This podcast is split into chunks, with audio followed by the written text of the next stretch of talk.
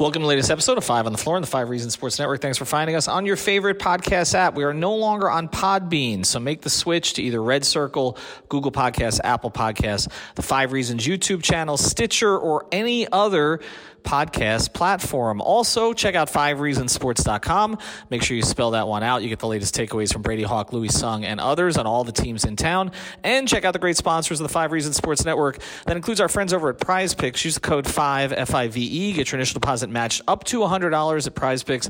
They've already got all the Dolphins props for the Patriots game up there. So check them out. Use the code 5 FIVE at prizepicks.com. You can also download it from the Google App Store or Google Play Store, I should say, or the App Store on Apple. And now, today's episode. Yikes. Uh, five on the floor, ride for my dogs. Where here's the thing, you can check the score. Hustle hard, couple scars, wearing bubble frauds. Just like Butler said, you in trouble, y'all. Kept the flow playing, got it all band. Y'all seen the block, stop with one hand. And Pat we trust, it's power have the guts. We're here to bring the heat, y'all can hang it up. Welcome to Five on the Floor, a daily insider show on the Miami Heat and the NBA, featuring Ethan Skolnick, Greg Sylvander, and Alex Toledo, plus others from the Five Reasons Sports Network.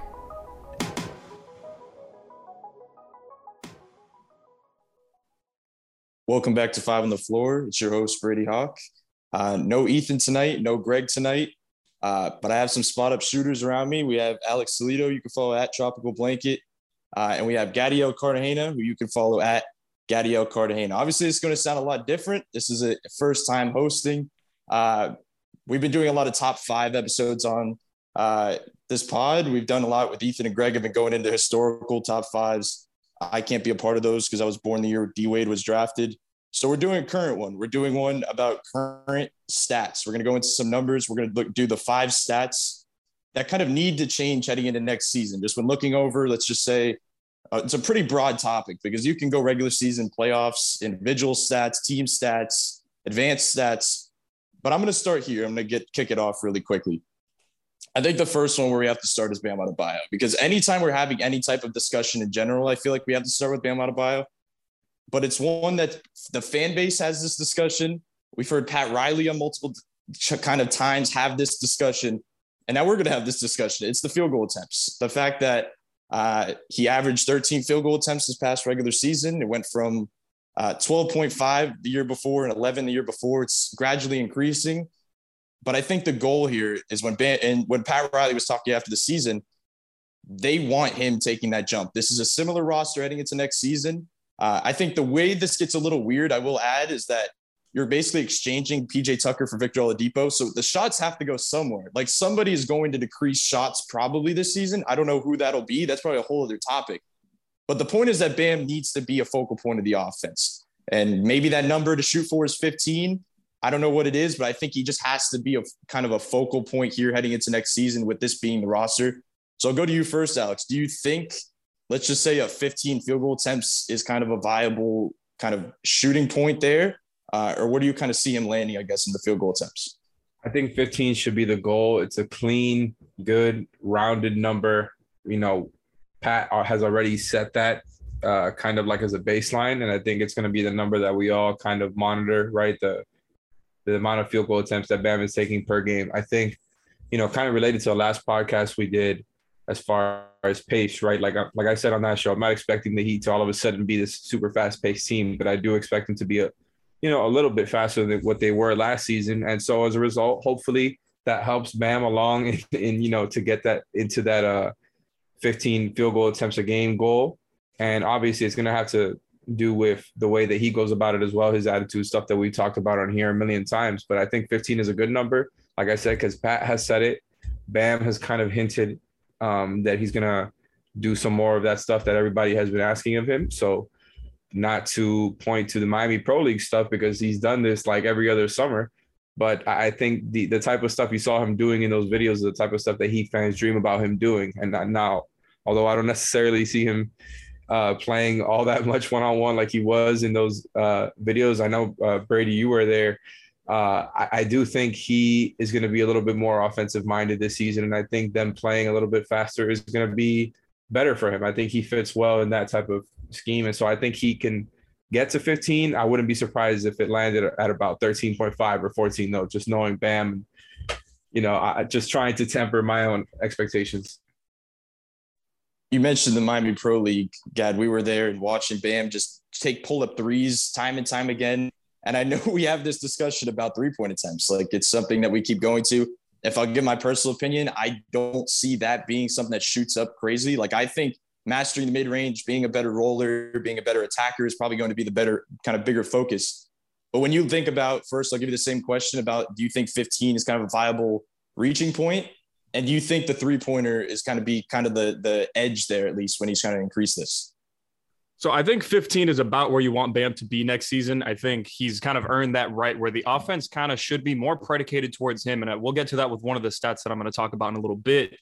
And I think the increase, you'll see some threes, I hope, because you can only be teased for so long. I mean, at some point, kind of have to cash that check and start shooting threes. I mean, he told the kids at Tony Fiorentino's camp, and he ultimately hasn't done that. And I think eventually he'll start taking threes. But uh, I think where I want to see an increase or where I want to see the increase go towards is I want to see some like some spots that Bam can actually get comfortable, some baseline ISOs, maybe some face ups, get him like 15 feet from the basket when he's catching the ball. One move, go to the rim, draw foul, finish at the rim, something like that. Something that feels somewhat sustainable in a playoff sense because we can ask for him to shoot threes and he can start taking the threes and maybe he shoots a solid percentage in the regular season. But ultimately, that's going to be a shot that playoff defenses are going to want him to take. So we can start that development this year. But I think what I want to see from Bam when we see that increase, it's really just find a spot that you're comfortable with that you can consistently go to and develop multiple counters with come playoff time. If he's able to do that uh, while adding like two or three more shots per game, I think we're looking at a Bam leap. You mentioned the words go to. Like, I feel like that's what you're hinting at. Like, if he could just find a go to that he can consistently get to, like you're saying, that's something that can translate. And the thing about the three point shooting is that usually when guys first start shooting threes, they start in the corners. And I just don't think corner shooting moves the needle for him right now. Like maybe long term, it makes sense for him to push in that direction slightly and then eventually get above the break. But at this current stage, like above the break shooting would move the needle. Corner shooting doesn't.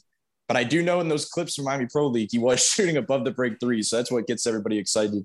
But I'll swing it over to you, Alex. We'll just go to the second one. Is there a certain number that kind of stuck out that you think needs to change?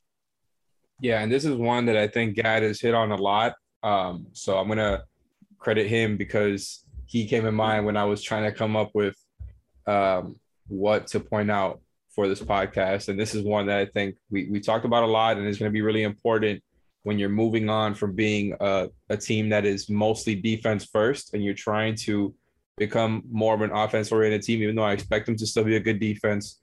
And that's rim pressure. I think um, they don't get to the rim enough outside of Jimmy Butler. They don't get anybody um, going to the rim at a consistent enough rate. There are a lot of the guys that they have on the roster, specifically their best players, are guys who will tend to overpass more than overshoot, other than, let's say, Tyler Herro, right?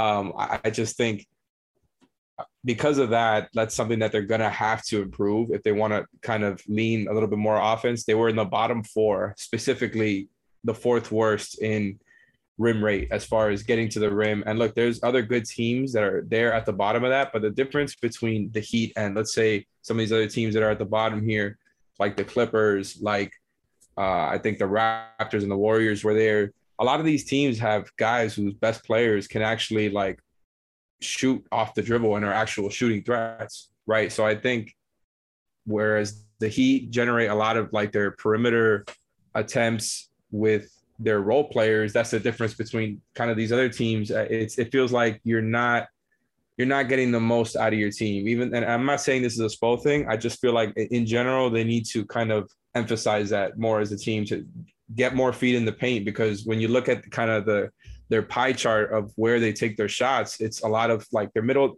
they're middle in the pack in the league uh, when it comes to mid range, and the same thing with actually threes. You, like you would think that they uh, they would rank higher as far as how many threes they take, but it's about 12th, whereas the mid range is about 14th, and at the rim they're bottom four.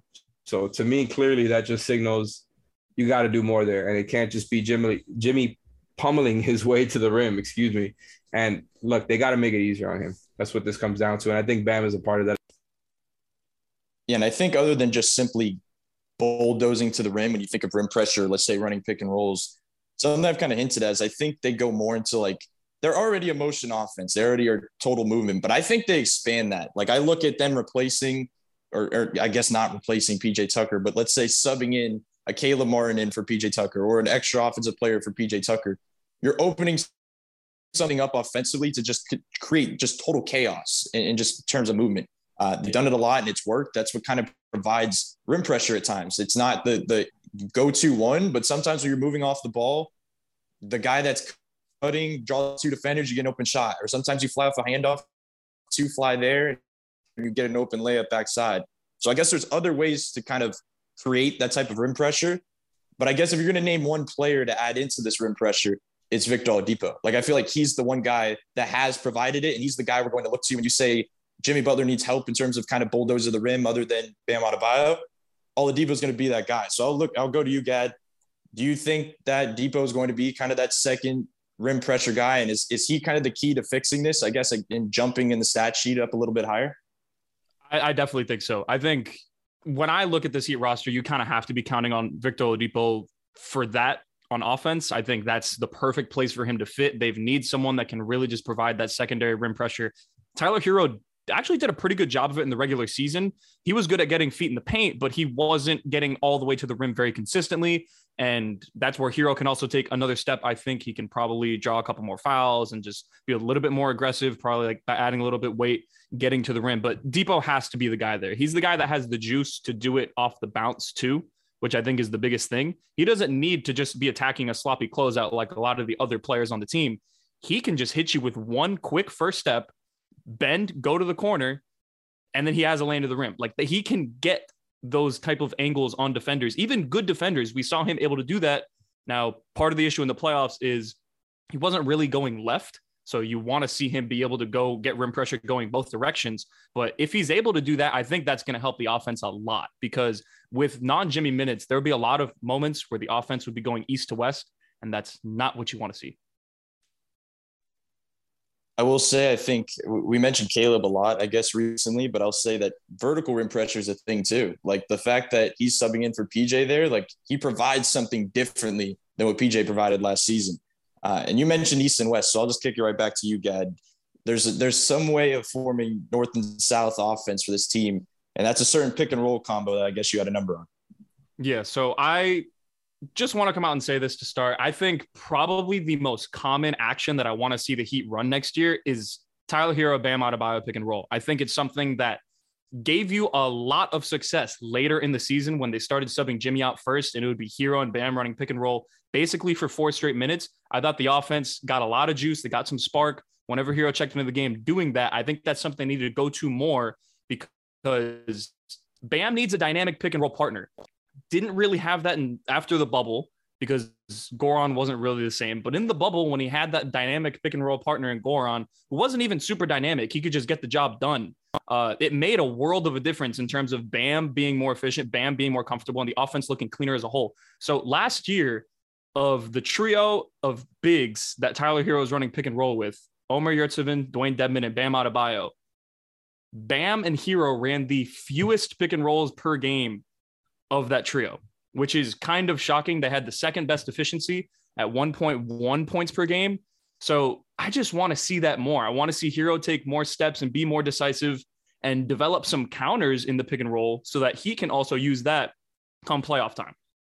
And I mean, you just want to see Bam get loose, someone that can create space for him. We talk about the gravity that Duncan had and he makes it work. But you want someone who's a little bit more dynamic, who isn't just going to be taking the three or passing out of a blitz.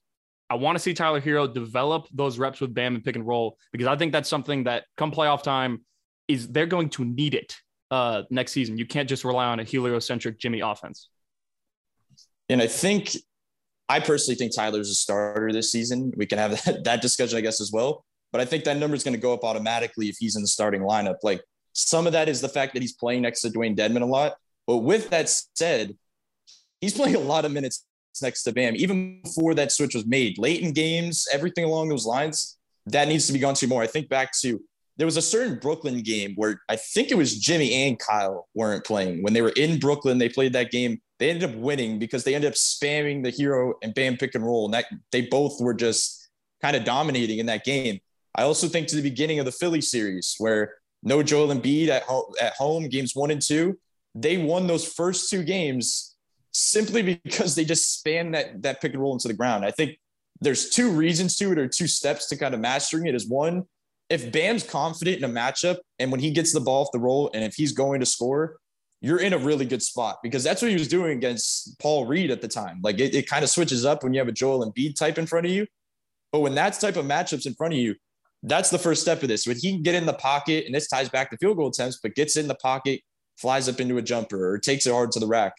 And you mentioned the other part of this before with, with Tyler when you mentioned about his finishing and kind of getting two feet in the paint for me personally, thinking about Tyler and Bam pick taking that next step, Tyler kind of providing rim pressure or, or, scoring around the rim and getting two feet in the paint is probably the most important thing to me, in my opinion. When you look about regular season translating into playoffs, the one thing that didn't translate, we could talk about Tyler, kind of the numbers or the advanced stats not being in his favor they weren't allowing him to get to the rim at all in the playoffs. Like it, it, was, they were overplaying him, but he also couldn't beat the overplay to get to the rim. He was settling for the mid range jumpers and threes. That if you can have a kind of a steady diet of Bam Herro pick and rolls, knowing the spots Herro's going to get, and this doesn't have to be just him kind of getting fouls all the time or, or kind of bulldozing to the rim as well. He just has to find, I guess, something. Maybe it's that same floater he gets to. Maybe it's a like different variations of something around the rim that I think could take that next step. But Alex, what do you kind of think is kind of the main element, I guess, of this this duo evolving? And I know you were sitting there next to me at those games in Philly. If I, just when they spammed it, like what did you see? I guess from that duo in those games. I mean, that duo I think has always flashed a good amount of stuff. It's just that Tyler has never been in the starting lineup, or excuse me, sustained in the starting lineup because he had that one period a couple of seasons ago. But like like you said, I think he will be at least to start the season, right? I don't anticipate that happening again where he doesn't stay as a starter throughout the season. I think he will, and I think as a result, this is another thing that kind of ties a lot of the stuff that we've already been talking about together because it's like you talk about this Heat team, and now that we know that they're most likely not going to land a star and we know that they're not going to land a four now like it's all about internal growth.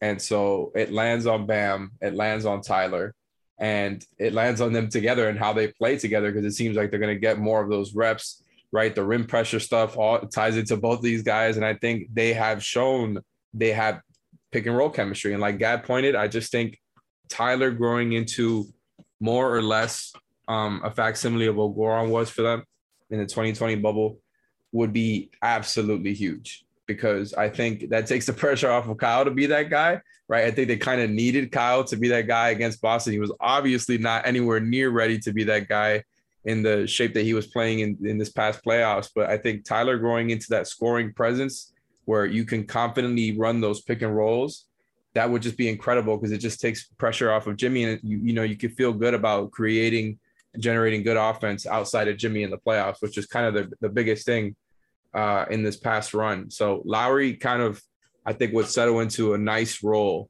there in, in the point guard position as a starter if Tyler could really grow into that pick and roll with Bam. Because I just think uh, Tyler getting stronger there, the, the way he looked in that one picture, is going to help him, right? I think he has a variety of moves he can get to already. It's just about him being able to actually get through defenders, finish through contact when he does get there right? And I just think him growing into his body physically is going to help with all this stuff because he's already a skilled player and is already a pretty good pick and roll player. And now it's just going to be about the reps and getting and actually getting these reps with Bam and not Dwayne Dedmon.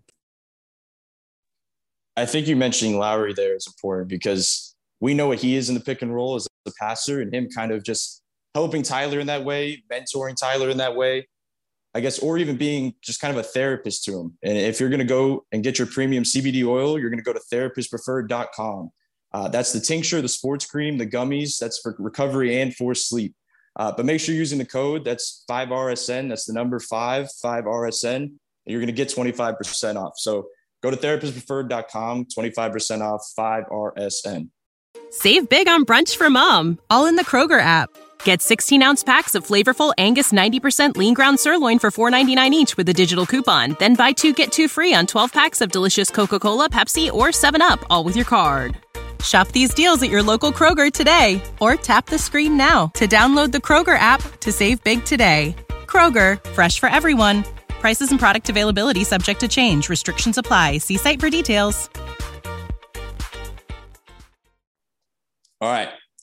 I'm going to go back to you, Alex. I, am sure you have that extra stat to throw my way. I think I know where you're going here, but uh, just what do you have for me?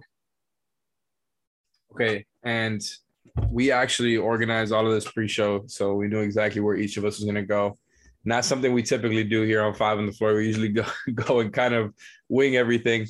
But I think, uh, you know, with the three of us here, we kind of had to organize things. And I think speaking of organizing, the Heat are going to have to organize their offense a lot better than they have over the past few seasons if you're going to try to go uh, lean more offense this season. Like, I just think you cannot be in the bottom five in turnover percentage like they have been for the past few seasons, right? And they were specifically, I think, third worst in turnover percentage this past regular season. Now, what I will give them credit for is that it evened out in the playoffs. They were kind of in the middle there. It was not it did not stand out so much as it did uh, in the playoffs as far as you know just comparing it relative to the rest of what's going on so i got to give him some credit there but i also just think a lot of that has to do with the pace slowing down and the heat already being comfortable in that type of scenario i think they're they're less you know um, they play more conservative in the playoffs with the type of passes. I think Jimmy had the ball in his hands a lot more. And you know that when Jimmy has the ball in his hands a lot more, it's less passes being thrown, therefore less turnover opportunities.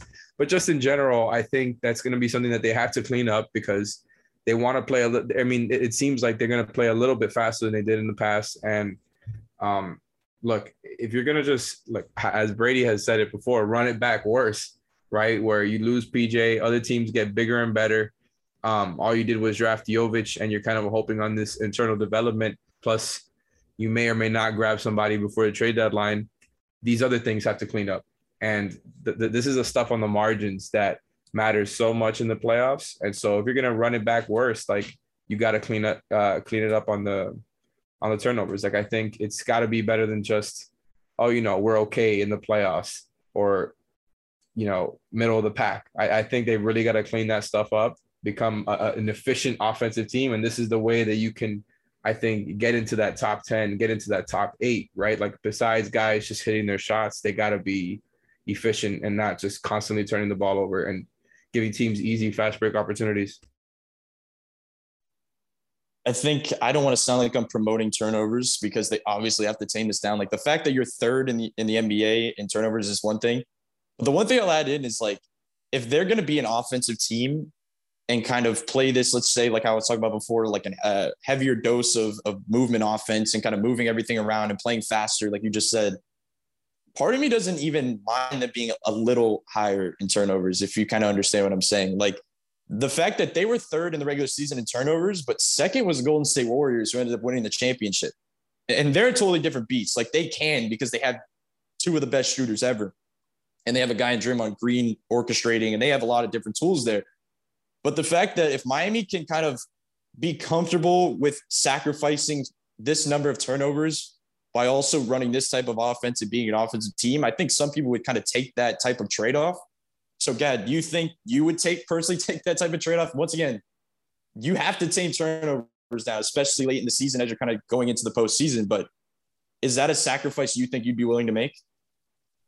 I think it's an interesting conversation because those teams that do employ such like heavy motion offenses, they predominantly are going to be turning the ball over sometimes because that's just the way that that offense kind of runs. It's not always going to be perfect communication and whatnot. So if they are leaning more like heavier into motion, I think that would be better for the offense. Uh, you definitely want to see them cut down on turnovers. I think that's something that um, with Kyle Lowry, maybe just getting back into form a little bit. Uh, Gabe Vincent having another year of actually being a point guard because he's pretty much been a combo guard his entire basketball career, at least since he was at UC Santa Barbara um, or Herro being more comfortable in pick and roll. I think you want to see them cut down on turnovers a little bit. And with a team that's so heavy on continuity, um, they're bringing back a ton of the same pieces. You want to see them be able to communicate and understand each other better. um, and get that next level of ball movement that they could hopefully get this season. I don't know. We'll see. But I wouldn't mind it um, if they were like bottom eight, but bottom three is, is kind of bad. Definitely. I think if, if you're talking about when Alex was talking about middle of the pack, I guess later on, I guess maybe you'd be okay with it, but definitely bottom three, bottom five, bottom 10. I think that's when you kind of have to make that shift. But a big time person in that type of shift is going to be Kyle Lowry. Like kind of making that type of decision. If he's going to hit the hit ahead passes and they're going to play high pace, that's one thing. If he's the guy that's slowing down the offense in half court, that's another thing. So he's going to be a big deal in this. But I know Gad, you had something on Kyle, so I'll go for you for number five. Yeah. So with Kyle, I think we all know what he's good at. He's a really, really good passer. He has been a really good shooter in the past. He kind of started out rocky last year and then he did he had a good ending to the season in the regular season um, as a shooter and then the playoffs were the playoffs. But I think this season, one thing that I want to see from him is just lean into the three point shooting more, um, both as a regular shooter and as a pull up shooter. I think you just need to see more. If you go back from 2019 season 2019, 2020, his last two seasons with the Raptors, he was shooting, he went from eight three point attempts per game to 7.2 three point attempts per game to his first season with the Heat, 6.1 three point attempts per game. I want him kind of at that seven and a half to eight mark because you he's not going to be getting to the rim. He's not going to provide rim pressure. His mid range isn't going to consistently be there. So just shoot the three. I think if you're going to run handoffs with Bam, if someone's going to be the handoff guy in the starting lineup, I think it's going to be Kyle because he has a quick trigger with that. He can take it, especially when he's going to his left. He's very comfortable taking that, but we cannot afford any ounce of hesitation. I think one of the reasons there were some slow starts is because Kyle came into the game and he wouldn't really be trying to look for his own shot. I think this year I want to see him looking for his own three point shot. Just be a floor spacer who's also simultaneously a really, really good passer and let Herro and Bam and maybe Jimmy kind of handle some of the other stuff. He's able to do that. I think then he fits really, really well with the starting lineup. So like seven and a half threes is about where I want him. Yeah, I totally agree. I think when you think about you're trying to find ways to not restrict the offense, like as great as PJ was, and I'm not just saying this because PJ isn't on the team, but he restricted their offense at times because he's the guy you can lay off in the corner. He's the guy that's not an above the break shooter. He's just the guy that's not as mobile as some of the other guys. The other piece of this team that can restrict in the half court offense at times was Kyle Lowry, just the guy that's not taking the above the break three when they're going under and you're not making them pay. It just keeps making you just go back to nothing. Uh, there was the game six in Boston. I know the Jimmy Butler game in the Eastern Conference Finals that game he came in with a mindset he was going to take that three and he was a big reason they won that game that's obviously not going to get talked about enough because they ended up losing that series and that was the big jimmy game but kyle was big in that that type of game because that is want to be one of the most important things if he can just take that that number will say that he's taking that three immediately above the break uh, I think Alex hit on it before. Like Kyle could be slotted in different spots, like with the Herro Bam pick and roll. Maybe he gets more opportunities off the ball and catch and shoot, but nothing moves the needle, I guess, more than that pull up three. So, Alex, what is your opinion, I guess, on, on Kyle maybe shooting for that 7.5 mark? And it, it, do you agree that the kind of that pull up range is kind of the more important aspect, I guess, than, than the catch and shoot?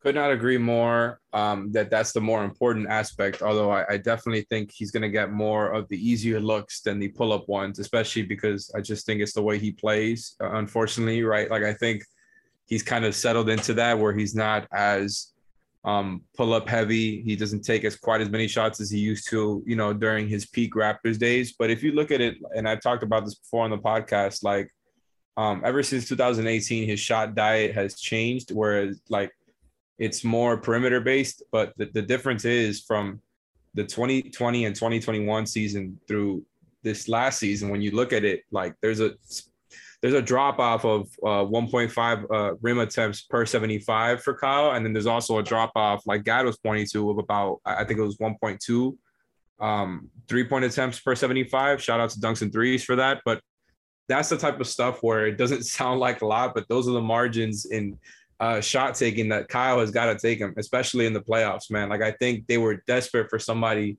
to make those shots uh, coming off the drop, specifically against the Celtics, right? Where it's like you would have thought that uh, the Celtics playing a drop versus the Heat would have played into the Heat's hands. And this is something that uh, Giancarlo Navas from Heat Beat, shout out him, um, uh, pointed this out, right? It's like he was so confident that the Heat would end up on top, even though they were playing hurt because they're they've just beat the drop so many times, but their guys just were not hitting, whether it was their uh, role players coming off of dribble handoffs or catch and shoots, or whether it was Kyle and Tyler who were supposed to be the drop killers. And I really do think they've got to emphasize that again.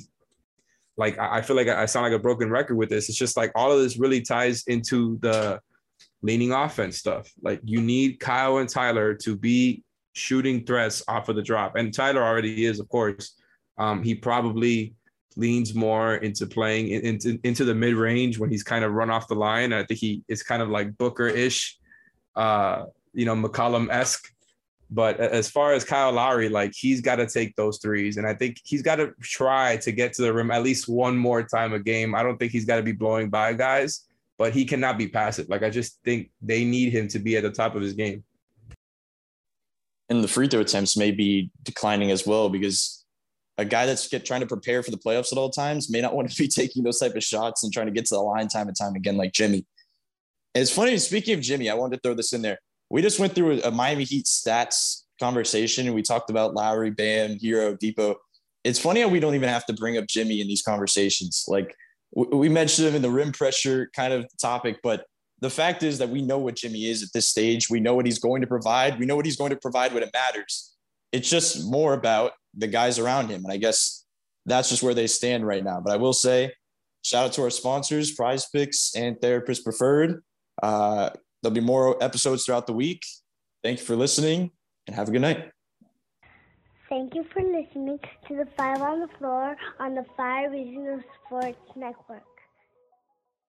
Save big on brunch for mom, all in the Kroger app.